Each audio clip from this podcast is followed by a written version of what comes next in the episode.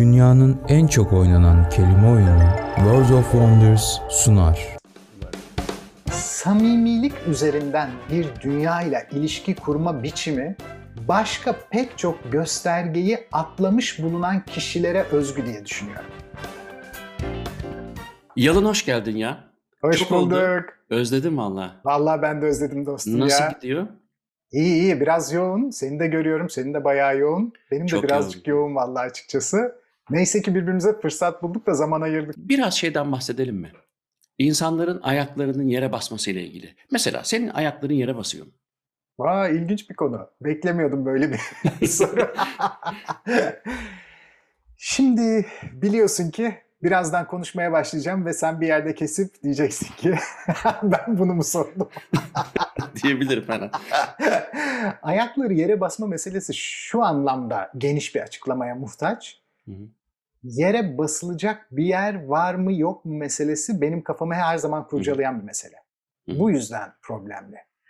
Ayak yere basacak bir yere sahip midir? Ben bundan kuşkuluyum Muzaffer. Bu yüzden de havada uçabilmeyi denemek zorundayız. Her zemine basmam diyorsun yani. Bence basılacak zemin yok.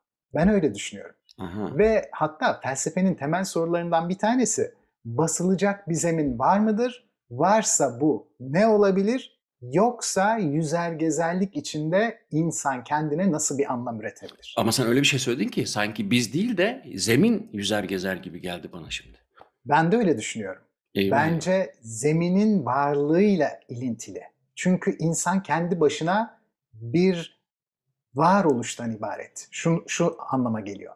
Bir varlık olsaydı Hı hı. o zaman kendinde bir zemini olurdu. Çünkü değişmez bir yapısı olurdu. Hı hı. Ama insan bir varoluş olduğuna göre o belli zeminlerde başka türlere dönüşüyor gibi bir durumu Hı. var. Hı hı. Kendisi içine bırakıldığı bağlamla beraber uyum sağlıyor, başkalaşıyor.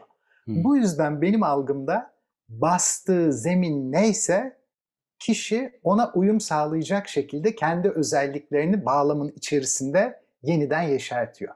Bu da şöyle bir şeye yol açıyor bence.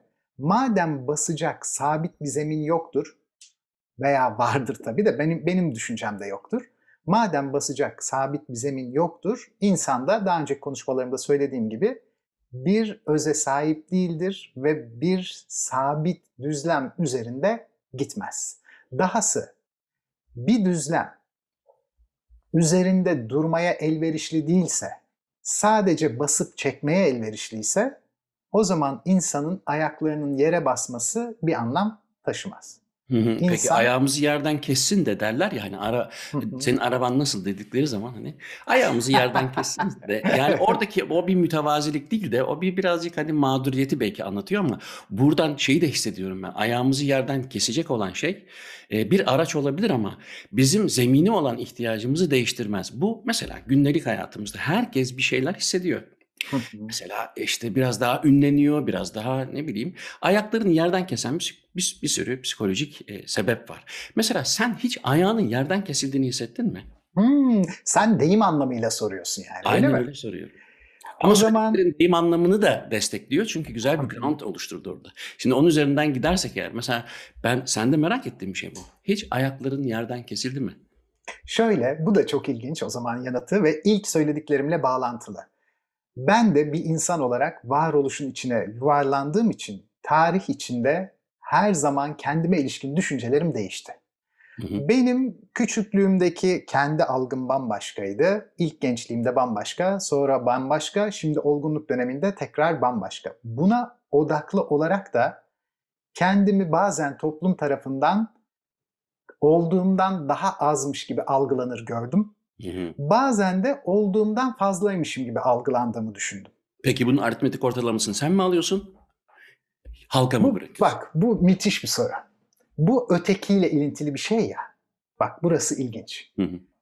İnsan bağlam içerisinde bir anlam kazanıyorsa kendi kendisine verdiği not hiçbir zaman asli geçerlilikte olmaz. Hı. Mutlaka bağlamla ilişkilendirilecek şekilde diğerlerinin de size verdiği not önem kazanır. Bu onanma, akredite olma, tanınma ama tanınma derken ünlü olma anlamında tanınma değil. varlığının ne olduğunun tanımının tanınması anlamında. Bu yüzden şöyle düşünüyorum. Birey zaten yüzer gezer bir varoluş. Bu yüzer gezerlik her zaman katılaşmak ister. Zihin en azından böyle olmasını umar. Ama bu olamayacak bir ödevdir. Ama o hep olmasını ister. Ne zaman katılaşma hissi duyulur? Kişinin kendine ilişkin düşünceleriyle dışarıdakinin, ötekinin düşüncesi uyumlu olduğunda. Yani insan kendi hakkında ne düşünüyorsa başkaları da o şekilde düşündüğünde kendini sabitlenmiş hisseder. Peki Fakat- bu bir ihtiyaç mıdır? Bence öyledir. Mesela Maslow diyor ki karnımız doydu, yemeğimizi yedik, içtik Hı hı. vesaire, barındık, ihtiyaçlar hiyerarşisini biliyorsun. Ve Maslow der ki hemen sonra kendini gerçekleştirme gelir. Hı hı. Yani yapmak istediğin şeyleri yapabilmek ve karşı taraftan da bunun bir yere kadar onayının alınması. Katılaşmaktan kastın biraz da bu mu? Şöyle düşünüyorum Muzaffer. İnsan kendisini bir ben olarak dünyadan ayırdığında zorunlu olarak bir hata yapar. Benim düşüncemde. Çünkü dünya ancak benim de onun içinde var olduğum şekliyle dünyadır. Ben ondan kendimi ayırarak onun bir parçasını koparmış olurum. Ama bunu bir özne olarak başka türlü düşünemeyeceğim için zorunluluktan yaparım. Kendimi kopardıktan sonra kendimle kendim olmayan arasındaki ayrımı şununla hissederim. Kendimi doğrudan duyumsarım. Ben bir içeriğimdir. İçerik oluşturucusuyumdur. Kendi dışımdakilerin içeriğini anlayamam. Onlar benim için biçimdir.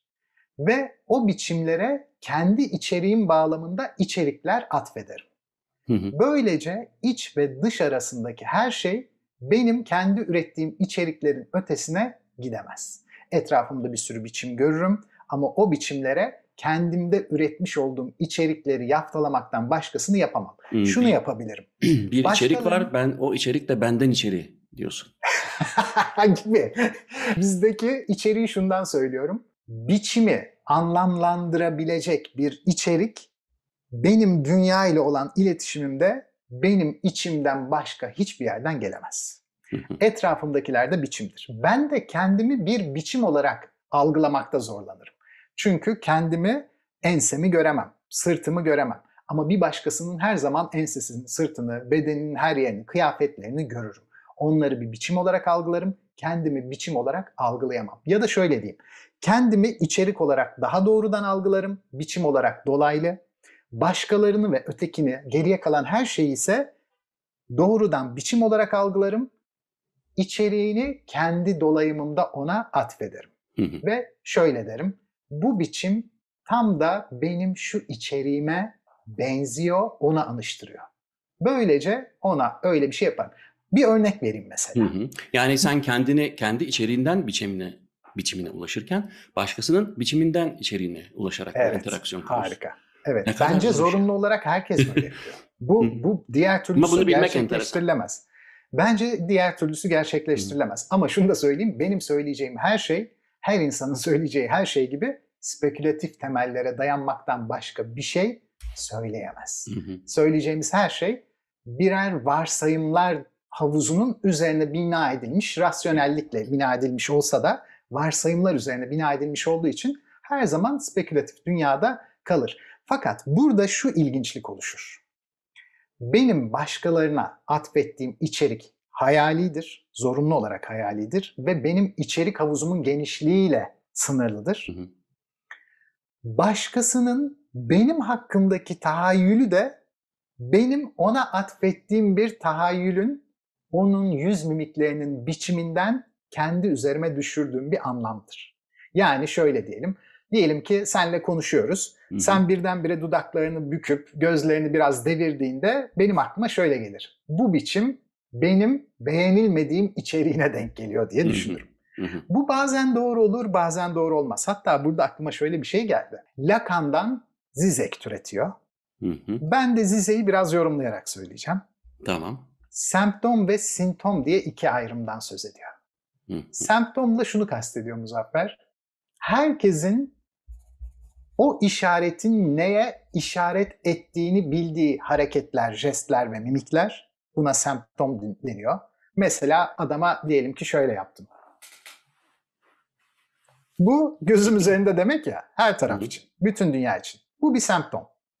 Simptom ise yaptığım jest, mimik ya da hareketin evrensel hiçbir anlam taşımaması. Hı hı. Bu yüzden de sonsuz yoruma açık olabilmesi. Poker Bunu- face dediğimiz olaydan bahsediyorsun. Poker face de olur, mesela şu da olur. Şöyle yaptım sana, Hı hı. bunun evrensel bir anlamı yok. Ama yorumlanmaya açık mı? Açık. İşte sonsuz şekilde yorumlamak mümkündür. Evrensel anlamı yoktur. İnsan dil dışında ki dil de her zaman oynaktır.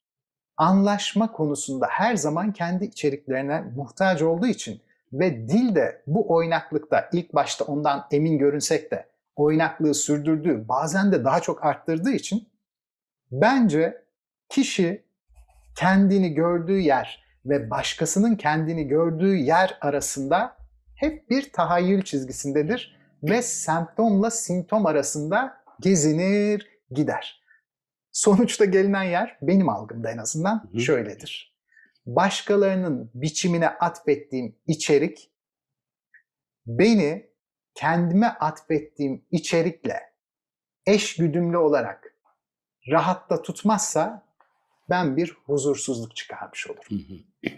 Bu yüzden de şunu söylemek istiyorum. Diyelim ki ben kendimi çok başarılı görüyorum buralarda. Diyelim ki. Toplum beni buralarda notluyorsa bu aradaki fark kadar huzursuzluk bana zerk olur. Ama burada gerçekten bu kadar bir fark var mıdır yok mudur? Bu benim onların biçimlerine yani hareketlerine, jestlerine, mimiklerine atfettiğim içerikle oluşur. Hı hı. Şimdi bir, bir şey daha söyleyeceğim. Başkaları da biçimlerini farklı şekillerde ifade edebilir. Buna yalan diyoruz. Bununla ilgili sinir bilimsel bir destek olabilir miyim sana? Mesela e, yapılan bir çalışma var çok ilginç. Mesela gülme ile sırıtma arasındaki farkı bilirsin. Gülmede biraz daha samimiyet vardır. Sırıtmada içinden gülme gelmeksizin suratına kattığın o gülme refleksi diyelim. Hı. Refleks de olmaz ama sahte bir şeydir o maskedir. Fakat bir araştırma gösterdi ki güldüğün zaman aslında beynin daha ilkel olan bölgesi uyarılıyor ve 40'tan fazla kas kasılıyor. Fakat sırıttığın zaman o bölge uyarılmıyor. Ön taraftan sen diyorsun ki güldüğüm zaman harekete geçen kasları harekete geçir. O da yüzde onunu harekete geçiriyor. İkisi arasındaki farkı e, 4 günlük bir bebek dahi annesinin sır- e, sırıtması arasındaki farkı ayırt edebiliyor. Yani bu senin içeriklerle ilgili, biçimle ilgili bir ipucu verebilir ama buradan peki şeyle de bağlar mısın onu? O zaman hem sinirsel bilim açısından, sinir bilimsel açıdan bazı da olduğuna göre samimiyet burada bu senin söylediğin denklemde nereye denk düşüyor? Şimdi bence bu da bir kurgul bir şey biliyor musun? Yani ben öyle düşünüyorum hiç değilse. Hı hı. Şöyle diyebiliriz. İçerik bir saçılma. Hı hı. Çünkü içeriğin içinde çok fazla şey var. Gürültüler var, teferruat var. Birbiriyle çelişkili şeyler de olur içeriğin arasında. O yüzden o bir saçılmadır. Hı hı. Biçimse bir düzen vericidir. O saçılmayı düzenli bir yapı haline getirir. Hatta bak şöyle bile diyebilirim. Biçim estetikteki anlamındaki form yani sosyal bilimlerde yapıyla karşılanıyor. Hı hı. Bir yapı, yapı. Şimdi bu yapının samimi bir şekilde inşa edilip edilmemesi, bu da bence bir sosyal ya da bireysel inşanın söz konusu olabilir. Ben öyle düşünüyorum. Mesela bak benim genellikle ben seninle her konuşmamızda gülüyorum, kahkaha atıyorum. Evet. Benim benim şimdi yüz kaslarıma bakarak bebiş bile benim hakikaten bu konuda Evet. e, eğlendiğimi, Gülüyor musun, sırıtıyor musun anlar. Evet, güldüğümü anlayabilir. Fakat bu burada bir samimiyet mi vardır? Yoksa kişi kendini çoktan beridir böyle kurmuştur ve o kurgu bir yerden sonra içselleşmiş midir? Yani bunlar arasındaki bağlantıları hiçbir zaman başkası üzerinden anlamakta muktedir olmayız. Dahası samimiyet, demokrasi, içtenlik, aşk gibi meselelerde yani biçimi olmayan meselelerde insan kendi içeriğinden başka hiçbir şeye sarılamayacağı için biçimi olmayan her şey yani arı soyutlamaların tümü her insanda bambaşka yerlere açılır. O yüzden buralarda kimin ne hissettiğini algılamak çok mümkün değildir. Neyi algılayabiliriz biliyor musun? En kaba yerleri. En kaba. Olabilecek en kaba yerleri. Zaten eğer samimiyet denen şeyi bu kadar kolay anlayabilseydik hiç Ön bu- yargılar olmazdı. saadet zincirleri olmazdı. Dolandırmalar, saadet zincirleri, siyasi yanılgılar, dünya savaşları çıkaracak derecede siyasetçi peşinden koşmalar veya tarikat liderlerine olan arı bağlılık. Bunlar samimiyetin veya samimiyetsizliğin insan tarafından doğrudan algılanamadığına işaretler olarak görüyorum. Hatta bizim ülkemizde bile siyasetçilerden en çok duyduğumuz laf ne? Kandırıldık. Yani o yüzden hatta Tansu Çiller'i hatırlıyor musun? Selçuk Parsa'dan diye bir dolandırıcı tarafından kandırılmıştı o da. Yani bizim siyasetçilerimizin geleneğinde bile ki siyasetçiler neyle ünlüdür? Başkalarına sahte jest mimik yapıp onları inandırmakta mahir olmalarıyla. Ona rağmen bizim siyasetçilerimiz bile Türkiye'de ta 90'lı yıllardan bu, bugüne kadar sıkça kandırıldık sözcüğüyle hemhal olurlar. Bu yüzden benim düşüncem o ki samimiyet meselesi. Mesela samimiyet hatta şöyle bile düşünüyorum. Samimilik üzerinden bir dünya ile ilişki kurma biçimi başka pek çok göstergeyi atlamış bulunan kişilere özgü diye düşünüyorum. Yani bir insanla bir araya gelindiğinde, bir kurumla buluşulduğunda ilk akla gelen şey o kadar da samimi bir yapıda değil ya da o kadar da samimi bir kişiliğe sahip değil üzerinden gidiyorsa burada içerik üreticisinin yani olaya bakan öznenin bir miktar içerik zenginliğinin dar olduğuna fikir yorabiliriz diye düşünüyorum. Önemli midir? Önemlidir. Mesela İngilizce'de e, close friends'i biz Türkçe'ye yakın arkadaşlar diye çevirmekten ziyade samimi samimi arkadaşım diye çeviririz. Hmm. Sanki aslında hani bir sürü samimi olmadığımız arkadaş var, yalan attığımız arkadaş var. O var, içerik ve biçim dışında böyle pek fazla etkileşime geçmediğimiz arkadaşımız çok. Ama bu benim samimi arkadaşım. Mesela İngilizce'de samim, samiminin İngilizcesinde arkadaşlığı bağdaştıramıyoruz ama bizim belki de kültüre ilişkin bir şey. O yüzden de samimi olmadığımız arkadaştan da e, kandırılmamız mümkün. Belki o kimdi? Çiller miydi? Çiller. Bence Çiller değil ama bence Türkiye'de kandırılmak bir politik gelenek galiba değil mi? Genç tabii, tabii. zamanda da duyuyorum. O asıl yakın zamanda duyuyoruz zaten daha çok. Öyle 2000 mi? sonrasında bence çok fazla duyuyoruz. Kandırıldık. Peki bu, bu kadar cevval politikacılar ki sen politikacıların içini dışını biliyorsun. Yani içeriğini ve biçimini diyelim biliyorsun. ben e, Hadi biçimini bileyim birazcık. Çok ilgilenmediğim bir alan çünkü hakikaten sinirleniyorum yani. Ama sen değerlendirsene bu insanlar samimiyeti bu kadar iyi bilmek zorunda olan insanlar. Çünkü Amerika başkanları bile beyaz gömlek giyerek halkın %12'si üzerinde temiz insan izlenim Hı-hı. yaratmak için neuroscientistlerden yararlanıyorlar. Peki bizimkiler bu kadar cevval olmasına rağmen, her türlü samimiyet bilmesine rağmen kandırılmaları politik mi, kişisel mi yoksa da o da güzel bir kalkan mı? Ne dersin? Çok güzel bir yere getirdim biliyor musun? Şunu söyleyecektim ben de. Çok iyi oldu. Hatta söyleyecektim ama çoktan unutmuştum yani soruyla beraber açıldı zihnimde tekrar. Biraz önce demiştik ki dışarıda olan her şey zorunlu olarak biçimdir. Ve biçim bir şeyin aslı olma özelliğine sahip olmak zorunda değil. Sadece istediği içeriye gönderme yapma ödevinde.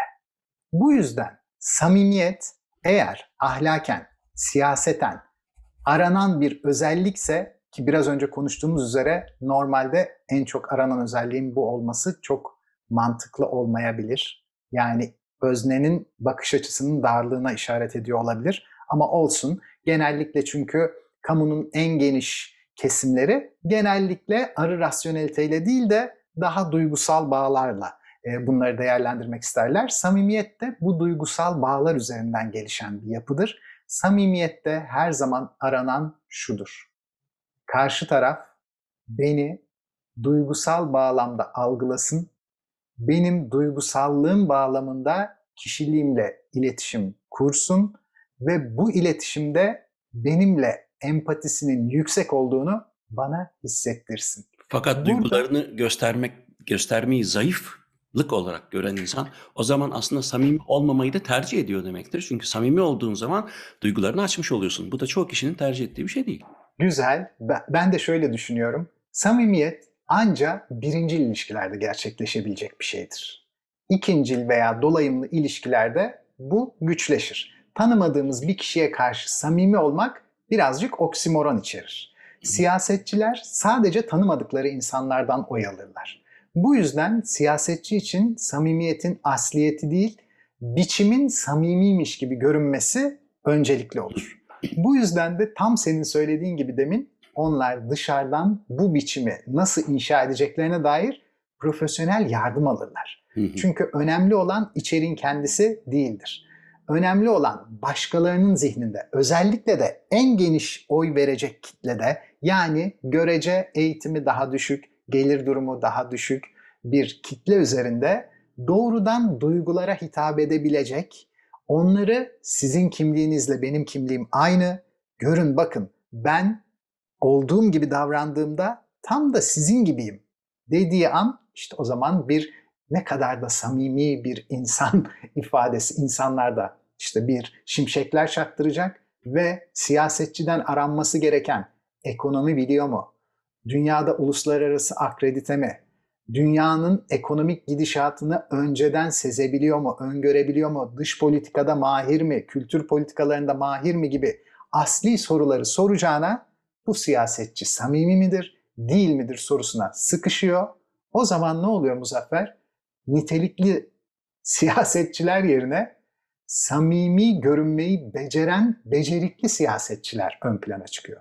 Ve demokrasilerde bu demokrasi popülizme doğru kaydıkça her zaman açığa çıkar ve kendisini gösterir.